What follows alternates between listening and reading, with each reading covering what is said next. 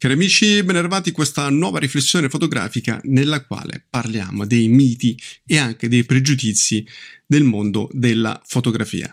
Ben arrivato in questo nuovo video, in questa nuova puntata di riflessioni fotografiche, rubrica nella quale tratto dei temi che riguardano tutto ciò che ha a che fare con la nostra passione, la fotografia. Oggi appunto parlo dei miti, dei, ehm, dei pregiudizi, che poi sono, diciamo, l'altra parte, l'altra faccia della medaglia, che riguardano il mondo della fotografia. Però prima di entrare in argomento ti invito ad iscriverti al canale, di spuntare la campanellina in maniera tale che ci aiuti anche a crescere e a offrire nuovo contenuto, tra l'altro tantissimi contenuti. Se tu vai nelle playlist troverai veramente migliaia di, un, più di un migliaio di video, quindi veramente tanto materiale, tanto lavoro ovviamente dietro a tutto questo. E ti ricordo anche che se sei interessato non solo all'attrezzatura ma anche alla crescita personale, in descrizione al video lascio sempre i link alle pagine di presentazione dei corsi di fotografia, il corso dallo scatto alla stampa Fine Art, il corso dedicato al bianco e nero completissimo, il corso dedicato alla composizione fotografica e il Il corso dedicato al flash. Sono tutti corsi online, ma le lezioni le puoi anche scaricare sul tuo computer, quindi eh, godere dei contenuti quando vuoi, dove vuoi, senza eh, problemi. Lo dico sempre, il miglior investimento è su se stessi. Ragazzi, dai, entro in argomento perché ci riflettevo qualche giorno fa su come il mondo della fotografia è intriso paurosamente di miti e mitologie. Un po' tutto... Tutti quei mondi che sono vissuti dalla passione mh, hanno dei miti, delle mitologie, no? eh, su cui poi si basano anche i comportamenti, le scelte, eccetera, eccetera. Ma il mondo della fotografia ce n'ha veramente tanti. E da dove nascono questi miti? Allora, alcuni eh, nascono da scelte, come dire, tecnologiche, commerciali, insomma, dalla storia sostanzialmente mh, della fotografia. Eh, molti di questi, però, onestamente nascono dagli uffici marketing delle aziende eh, produttrici di eh, attrezzatura fotografica. Bisogna sempre pensare che il marketing oggi, ma oggi intendo dire ormai da diversi anni a questa parte, non è più semplicemente, eh, come dire, eh, quel gruppo di persone che analizza i bisogni di mercato e cerca di dare una risposta a questi bisogni, creando, eh, poi invitando gli ingegneri a produrre un prodotto, un servizio, eccetera, eccetera. In realtà oggi il marketing eh, ha un impatto molto più forte e anche, come dire, non solamente eh, reattivo, ma anche molto proattivo, nel senso che eh, condiziona il mercato stesso. Eh, e questo lo può fare in tanti modi, agendo sugli aspetti culturali, aspetti di comunicazione, ma anche su azioni eh, legali, no? Con azioni di lobbying, ma ora non riguarda tanto il mondo della fotografia. Se prendiamo ad esempio il mondo delle auto,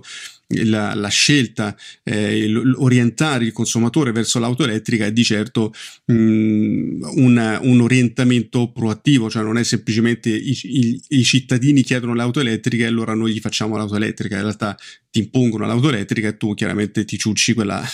quella, eh, quell'imposizione, oppure viene fatto in maniera mh, più eh, tra virgolette subliminale, tramite un processo culturale eh, che può essere fatto in tanti modi. Ora, questo è il discorso piuttosto lungo, non è un trattato di, eh, di marketing eh, di, no, di, eh, delle nuove strategie di marketing, ma insomma sostanzialmente è importante essere consapevoli che alcune credenze che noi abbiamo eh, nascono il più delle volte a tavolino, cioè sono degli orientamenti che eh, le aziende appunto eh, sono scelte che le aziende fanno e che quindi orientano i comportamenti delle persone. Eh, tra l'altro ho anche fatto un, un video parlando appunto di Sony e ho spiegato come Sony ha eh, come dire spinto il mercato verso le fotocamere mirrorless, ha creato certi prodotti sapendo, consapevole che avrebbe in qualche modo stravolto un po' il mercato fotografico, avrebbe cambiato quindi le abitudini e le tendenze del fotografo stesso. Allora, ma entriamo in argomento. Ho fatto un preambolo un pochino lungo, perdonatemi, ma insomma è importante capire eh, anche da dove un po' eh, ori- si originano questi eh, miti.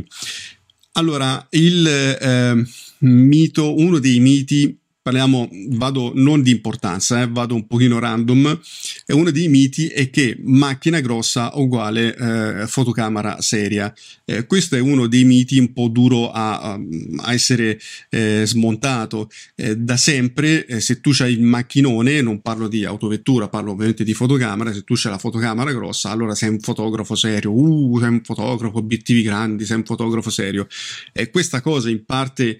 non c'è dubbio che agli occhi del cliente, se ti vedono con una compattina o ti vedono la macchina più importante, ovviamente la macchina più importante fa un pochino più scena, però ehm, spesso è proprio una credenza mentale, è un mito, un pregiudizio mentale che la fotocamera grande vuol dire che una fotocamera è migliore.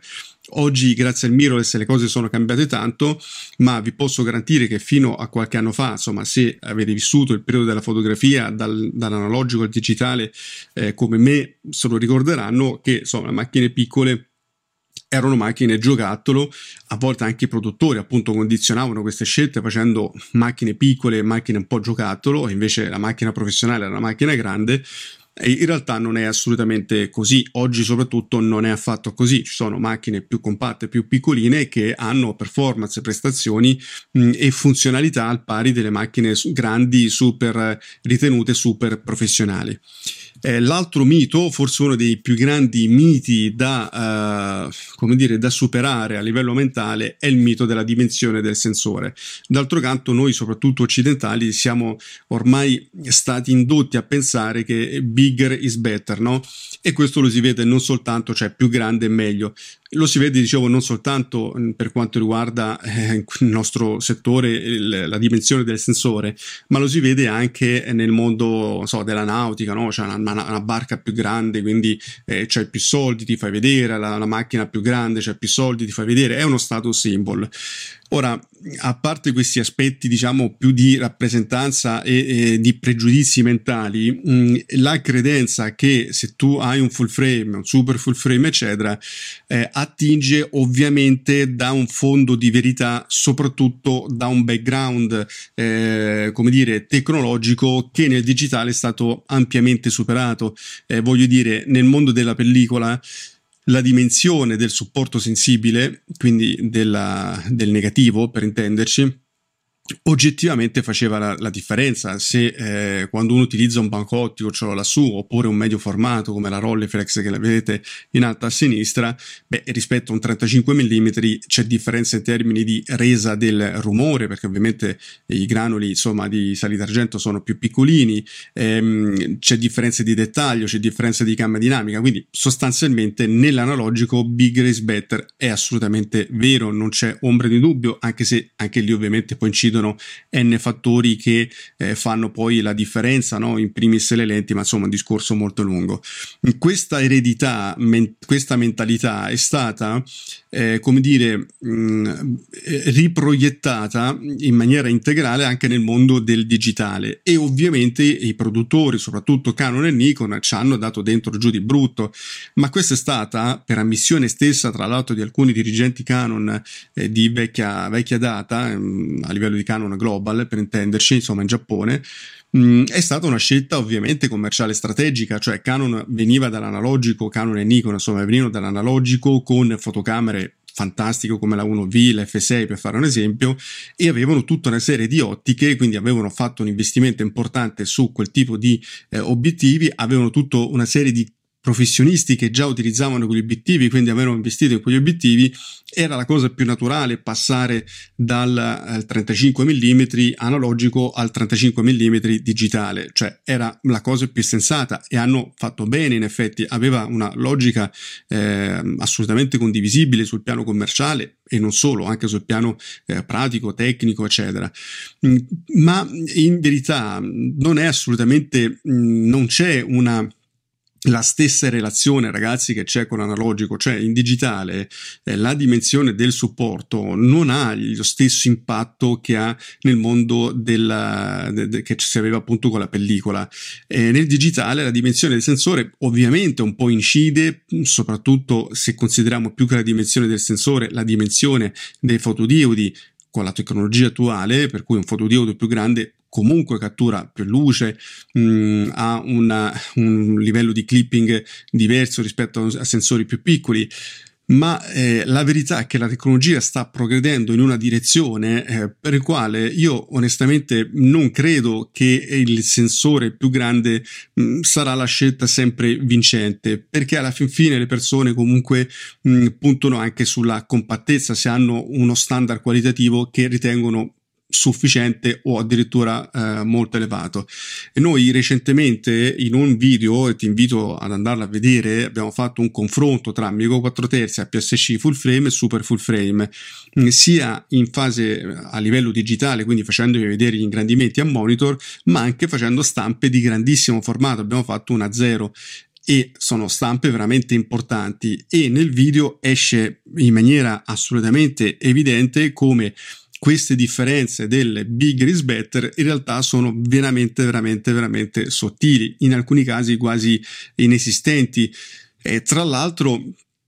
utilizzando anche sensori non solo diversi come dimensione, ma anche con una definizione, cioè quindi con una risoluzione di megapixel eh, per ovviamente eh, per pollice ben diversa, se considerate che abbiamo utilizzato un M uno da venti milioni di pixel e una G F X cento S da cento milioni di pixel, e eh, le differenze di fatto sono veramente eh, minime. Mm, il full frame oggi mm, ha senso, io l'ho detto più volte, ah, se uno utilizza eh, ha uno stile in cui lo sfocato è un elemento davvero importante, per cui tende a utilizzare spesso eh, focature, focheggiature soprattutto selettive, con profondità di campo molto selettive, mm, oppure se lavori in condizioni di luce veramente veramente veramente difficili, dove oggettivamente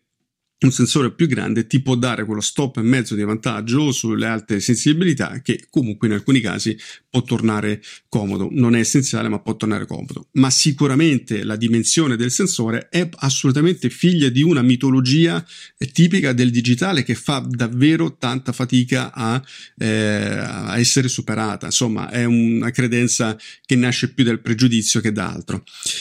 L'altro ehm, tema è quello dei megapixel, che è legato un po' alla dimensione del sensore. Anche qui sui megapixel, ragazzi, cioè è, c'è una cosa eh, è, è veramente bestiale. Mm, ancora oggi tantissime persone ritengono che avere cento milioni di pixel è meglio che averne poche. Eh, ripeto, sempre nel video che abbiamo fatto, andatevelo a vedere, perché a mio giudizio è veramente educativo, concedetemi questo termine, mh, si evince chiaramente che paragonando una stampa di grandissimo formato che il novanta per cento delle persone non fa praticamente mai, eh, con un sensore quattro terzi da venti milioni di pixel e un sensore eh, super full frame da cento milioni di pixel, le differenze sono veramente infinitesimali, infinitesimali. Certo, i megapixel ti permettono di croppare, ma sempre in un video dove ho confrontato la Panasonic S uno con la Panasonic S uno R, quindi ventiquattro contro quarantasette, diciamo il cinquanta per cento in meno di megapixel, anche lì ho fatto un crop croppando l'immagine verticale, ho fatto un crop orizzontale, quindi di fatto un terzo del fotogramma è stato preso, è stato strapolato. Lo stessa foto è stata fatta con l'S uno R e l'S uno, dicevo, con la Panasonic, stesso obiettivi, tutto quanto, stampate anche in questo caso in sessanta quaranta centimetri, quindi una dimensione di stampa che è sopra la media delle dimensioni di stampe che solitamente vengono fatte, e le differenze sono zero, zero. Zero, ripeto, sono veramente zero. Se poi oggi consideriamo che esistono strumenti incredibilmente potenti eh, di ehm, resample, cioè di eh, ricampionamento e di ridimensionamento eh, del file, eh, prendi ad esempio nel i software Adobe, Camera Raw e Lightroom, cioè lo strumento Migliora, che poi non so perché l'hanno chiamato in questo modo, ma comunque ti permette di ingrandire notevolmente la dimensione del file, ma veramente tanto. Per darvi un'idea, il, il sensore, ho fatto recentemente delle prove con la K tre da ventisei milioni di pixel, utilizzando questo strumento arrivi ad avere una A zero eh, a trecento dpi, quindi veramente un file molto molto importante. E, e quindi con questi strumenti anche un sensore che da ventiquattro da venti milioni di pixel ti permette di fare stampe immense. A parte che nel corso dello Scatta alla Stampa spiego dei processi attraverso cui ottenere stampe veramente importanti anche con sensori da venti milioni di pixel senza utilizzare questi strumenti, ma oggi esistono anche questi strumenti, per cui figuratevi mh, la rilevanza che sta avendo e che avrà in futuro il tema dei megapixel, tant'è che i produttori un po' l'hanno capita sta storia e adesso ci eh, tampinano costantemente con l'intelligenza artificiale, che è uno dei, un altro mito. Poi altro eh, miti tipici del mondo della fotografia è eh, il mito del marchio. Eh, ragazzi, qui effettivamente siamo proprio in un settore mitologico, cioè in un ambito eh, dove la logica va assolutamente a scomparire. Siamo di fronte a dei fanatismi assoluti, totali, e, e anche a forme di idiozia in alcuni casi piuttosto importanti, perché eh, io vedo dei confronti tra persone, vedo e leggo, ascolto insomma dei confronti tra persone, tra un marchio A e un marchio B, Eh, che si scannano, si offendono, cioè persone che prendono sul personale un giudizio magari non proprio lusinghiero eh, riferito al marchio che loro hanno scelto, che loro utilizzano, la prendono sul personale. Questo denota secondo me dei problemi importanti, perché eh, vuol dire che tu stai proiettando esternamente su un oggetto la tua felicità, la tua identità, e questo secondo me dovrebbe far riflettere. Ma a prescindere da questo non c'è dubbio che nel mondo della fotografia la mitologia eh, legata al marchio è sicuramente presente. In cima alla lista sapete benissimo qual è il marchio più mitologico che esiste, eh, insomma derivante dalla mitologia greca, bizantina, scherzo, eh, è il marchio Leica ovviamente. Parte della mitologia è assolutamente meritata, eh, vorrei che fosse chiaro, nel senso il laurea di prestigio, di eh, marchio del fotografo vero, del fotografo quello puro eccetera, eh, è anche in parte, ripeto, meritata, non c'è dubbio che tantissimi tantissimi fotografi professionisti hanno utilizzato Leica, soprattutto Leica M, perché era uno strumento che all'epoca effettivamente aveva rotto gli schemi. Eh, siamo sempre lì, eh, un prodotto che eh, si era imposto per la qualità incredibile delle lenti, soprattutto ai tempi della pellicola, mh, e un prodotto a telemetro, affidabile, robusto, insomma un, un prodotto veramente valido. Ma non ci dimentichiamo che il marketing esiste oggi, ma esisteva anche all'epoca, per cui eh, non è che anche l'epoca era semplicemente figlio di meriti puramente tecnici o tecnologici, era anche figlio ancora una volta di comunicazione. Ma sicuramente io ritengo che mh, Leica nel mondo dall'analogico effettivamente offriva qualcosa di speciale, soprattutto eh, i primi anni. Poi negli ultimi anni non c'è dubbio che anche Nikon e Canon, tanto per citare, ma anche eh, Zuico, eh, Olympus, eh, quindi eh, Pentax, insomma avevano prodotti eccellenti e lenti veramente straordinarie lo stesso. Ma non, comunque nel mondo diciamo Leica analogico il sistema M in particolar modo aveva qualcosa di straordinario, c'erano veramente delle gemme eh, quasi impareggiabili. Eh, credo che invece Leica oggi sia mh,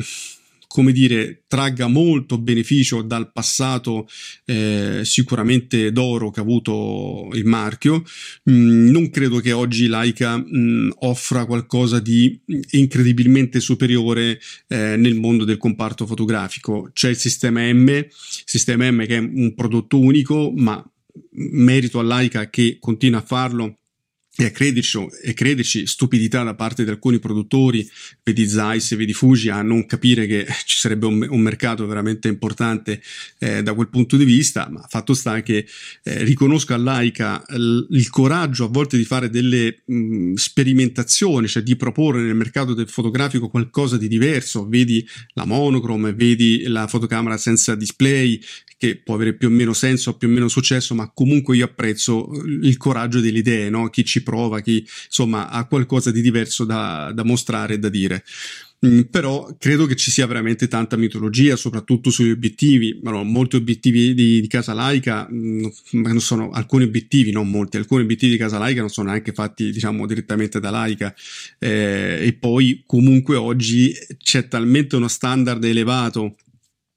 in tutti, da, da parte di tutti i produttori, perché oggi eh, non c'è solamente eh, il maestro produttore di, di lenti, che erano pochissimi che eh, avevano, come dire, un sapere che era scritto proprio all'esperienza all e alle abilità personali. Oggi ci sono i computer e i computer hanno livellato tantissimo gli standard qualitativi. Eh, certo, ci sono indubbiamente in casa laica obiettivi stellari, non c'è ombra di dubbio, ma va anche considerato che eh, laica esce con quell'obiettivo a prezzi che a volte tre volte, eh, quattro volte il prezzo di un obiettivo della concorrenza. Cioè, se la concorrenza facesse pagare lo stesso stesso prezzo di laica, magari eh, potrebbe acquistare la stessa qualità di lenti e, e potrebbe, come dire, investire le stesse risorse nella produzione di obiettivi, eh, perché oggi, ripeto, alla fin fine gli obiettivi sono fatti al computer e comunque parte delle performance dell'obiettivo è legato anche al firmware, mh, per cui mh, di alcuni difetti, alcune eh, diciamo Um, sì, chiamiamole appunto difetti mh, o caratteristiche meno positive degli obiettivi sono corretti a livello digitale. Tu non sai neanche che effettivamente eh, l'obiettivo che ti sembra tanto performante in realtà per il cinquanta per cento e più dipende poi dalla correzione eh, fatta via software, per cui credo onestamente che Leica sia,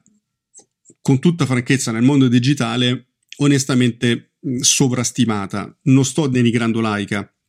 che a me piace, che ripeto stimo soprattutto per il coraggio delle scelte, però non c'è dubbio che eh, comunque utilizzi eh, gran parte della tecnologia da, da parte di altri marchi che hanno fatto diverse operazioni di rebrandizzazione. Eh, prendiamo le compatte di Lux eccetera, che sono insomma delle Panasonic rimarchiate, ridisegnate, un pochino riabbellite da Leica. Su quello devo dire che Leica è veramente molto brava, resa colore Leica veramente ottima, non c'è ombra di dubbio, cioè sanno che cos'è il colore in casa Leica, sanno che cos'è l'estetica, hanno sicuramente quindi dei punti di forza, ma credo che il mito che nasce dall'analogico oggi sia onestamente sovraestimato. Questa è un po' la mia opinione. Poi è chiaro che adesso i registi si incazzeranno, mi scriveranno ancora email eh, piene di, di, di, di veleno perché ho espresso semplicemente un parere. E per quanto riguarda Eh, altri miti, ma questo riguarda anche Canon e Nikon, cioè ancora oggi ci sono canonisti e nikonisti che ritengono che Canon e Nikon eh, sia, siano prodotti intrinsecamente superiori ad altri. Queste sono minchiate, ragazzi, perché se è vero che ci sono prodotti magari mh, alcuni che mh, sono migliori rispetto ad altri, ma questo vale un po' per tutti i marchi. Mm, di certo Canon e Nikon magari hanno una rete, ad esempio, di assistenza un pochino più eh, presente, un pochino più localizzata, quindi hanno, come dire, un background molto importante soprattutto in ambito professionale. Questo gli va ovviamente riconosciuto, ma dal punto di vista della qualità costruttiva, dalla componentistica eccetera, moltissime componenti sono riutilizzate da tutti i brand, a partire dal sensore, che il cinquanta per cento dei sensori eh, oggi venduti sono tutti Sony, anche di più, quindi insomma utilizzano alla fine tutto in sensore Sony. Poi ti dicono sì che è stato disegnato da X Y eccetera, ma la verità è che sono sostanzialmente quelli i sensori, non è che ci sono tutte queste differenze. Addirittura i mirini elettronici per un periodo li faceva Epson e utilizzavano tutti lo stesso mirino, eh, ribrandizzandolo e mettendoci sopra un ricarico mostruoso, vedi appunto di nuovo Leica. Quindi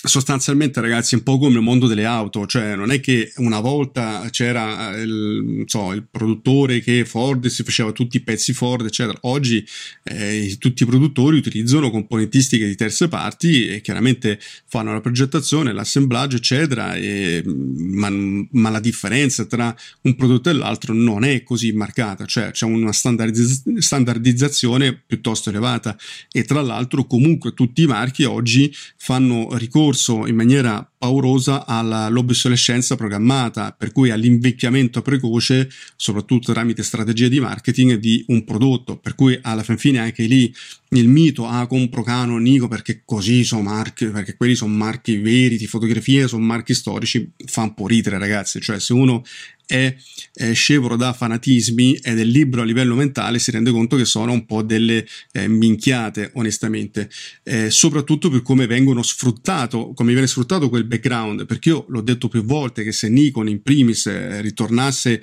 a produrre eh, fotocamere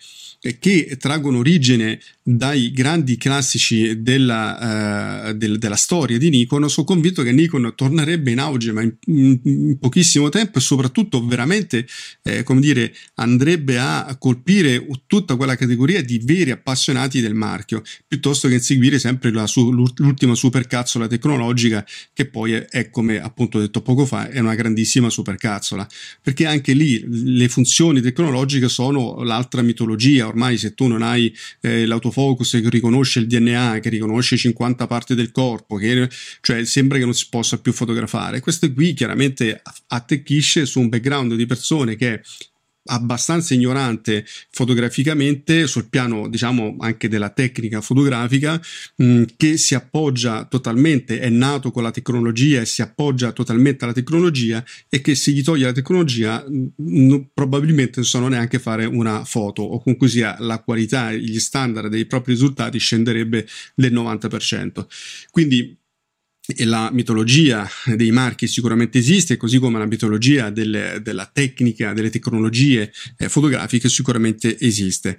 Eh, un altro mito, altri due miti, poi finisco questa riflessione fotografica. La, l'altro mito è sicuramente quello delle ottiche fisse. Eh, ah, devi utilizzare l'ottica fissa, ah, l'ottica fissa è meglio, ah, con l'ottica fissa. Allora ragazzi, eh, cerchiamo di essere anche qui ob- obiettivi, visto che parliamo di lenti e di obiettivi stessi. Ora, anch'io spesso utilizzo ottiche fisse, mi piacciono, mi piacciono veramente tanto, sono convinto che l'ottica fissa ti stimoli ad un approccio più creativo e più qualitativo eh, alla composizione, su questo non c'è ombra di dubbio, è un ipso facto, non, non, non, non c'è dubbio,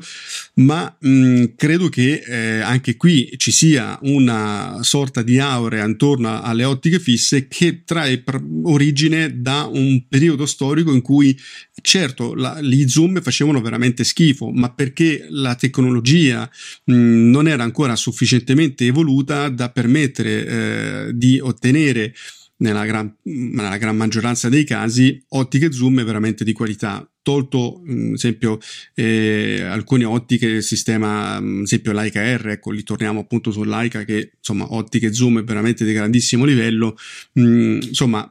parliamo di tanti anni fa, eh, attenzione, non sto parlando di dieci anni fa o di venti anni fa, parliamo di ormai di trenta anni fa eh, e forse qualcosa in più. Gli otti- le ottiche zoom erano egget- oggettivamente per la maggior parte scadenti. E quindi se tu volevi la qualità dovevi eh, picchiare eh, sulle ottiche fisse. Tenete poi conto che in analogico veramente l'ottanta per cento della foto la fa l'ottica, cioè se l'ottica è balorda, di conseguenza anche utilizzando una lente mh, nell'ingranditore di grandissima qualità, cioè comunque il punto di partenza è scadente. Che cosa puoi ottenere? Nel digitale le cose, ragazzi, le cose sono cambiate, ma anche se vogliamo dagli ultimi anni del, de, dell'analogico,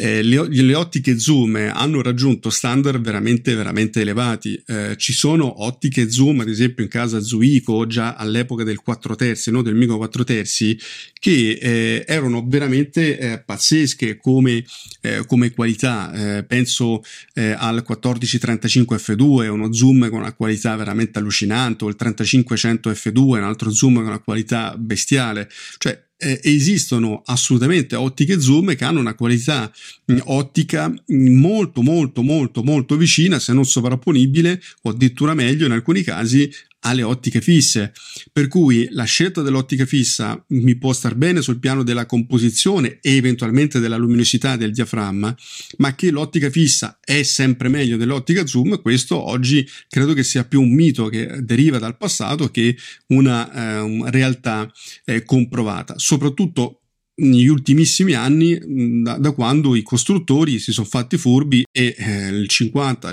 per cento delle performance dell'obiettivo dipendono dalle correzioni software, per cui ancora peggio, ancora, ancora di più la differenza tra um, un'ottica fissa e un'ottica zoom è, è quanto mai eh, labile. L'ultimo mito, e poi concludo eh, questa carrellata, poi se ne avete altri io li eh, lasciate in commento, magari aggiungerò, farò un'altra riflessione fotografica, è il mito del fotografo. Eh, io lo vedo sempre che intorno al fotografo, soprattutto un fotografo più o meno famoso, eh, c'è quest'aura di mitologia, come se fosse un essere insomma metà umano, metà cavallo o metà eh, sirena o metà chissà cosa. Insomma è veramente spesso mitizzata la figura del fotografo, eh, soprattutto poi di alcuni fotografi, quelli di guerra, eccetera. Non c'è dubbio merito a chi rischia la vita per eh, raccontare un fatto che eh, sta facendo la storia e che, se non venisse raccontata, eh, ovviamente le cose potrebbero andare peggio. Però mh, c'è veramente tanta mitologia, ma c'è anche tanta mitologia mh, eh, anche intorno al... Alla, al, al fare il fotografo, ecco, forse questo è ancora più, più presente, cioè molti sognano di fare il fotografo, no? Eh, ci sta, perché se sei appassionato di, eh, della fotografia vorresti che il tuo lavoro fosse la tua passione, eh, o viceversa, che la tua passione fosse anche il tuo lavoro. La verità è che quando la passione diventa lavoro, molto spesso la passione diminuisce, o comunque sia, insomma, eh, si affievolisce, perché vedi anche gli aspetti eh, negativi, ovviamente, del, di quel mondo. E, ehm, e oggi fare il fotografo, ma su questo ci faccio una riflessione fotografica, è una strada, onestamente, dire in salita è dir poco, cioè è una strada un po', ehm, mi viene da dire un po' suicida, ma ehm, sono forse troppo drastico. Sicuramente è una strada che va presa con molta ponderazione, perché le cose sono cambiate drammaticamente e stanno per cambiare in maniera irrevocabile, per cui eh, va fatto con molta cognizione. Fatto sta che l'idea del, del fotografo è veramente spesso, cioè della persona che fa il fotografo in professione, è spesso un po' mitizzata. È un, è un lavoro come tutti gli altri, è un, sono persone come tutti quanti gli altri, alcuni indubbiamente con una dote mh, maggiore rispetto ad altri, ma sicuramente gran parte della stima è spesso frutto anche un po', ripeto, del, del mito, di, soprattutto di alcuni fotografi, eh, sui quali, ragazzi, spesso c'è anche lì del marketing, cioè la, la notorietà di alcuni fotografi rispetto ad altri, anche lì è perché, insomma, ci sono tutta una serie di fattori di marketing, di sapersi vendere eh, in maniera molto intelligente, cioè non pensiamo sempre che sia solo frutto delle competenze o delle abilità, perché di bravi fotografi il mondo è francamente pieno, anzi di bravi fotografi sconosciuti il mondo mondo è assolutamente pieno. Quindi questo, insomma, è solo per dirvi che il mondo della fotografia è fatto di miti e di conseguenza di pregiudizi, cioè non scegliere un'ottica fissa perché è un ottico zoom, perché lo zoom è più scadente dell'ottica fissa, è semplicemente un pregiudizio. Non scendere, non scegliere Olympus perché Canon è meglio è un pregiudizio, non scegliere il, la P S C perché Fujifilm è meglio è spesso più un pregiudizio che altro, per cui l'invito di questa riflessione è: cerchiamo di tornare a essere lucidi,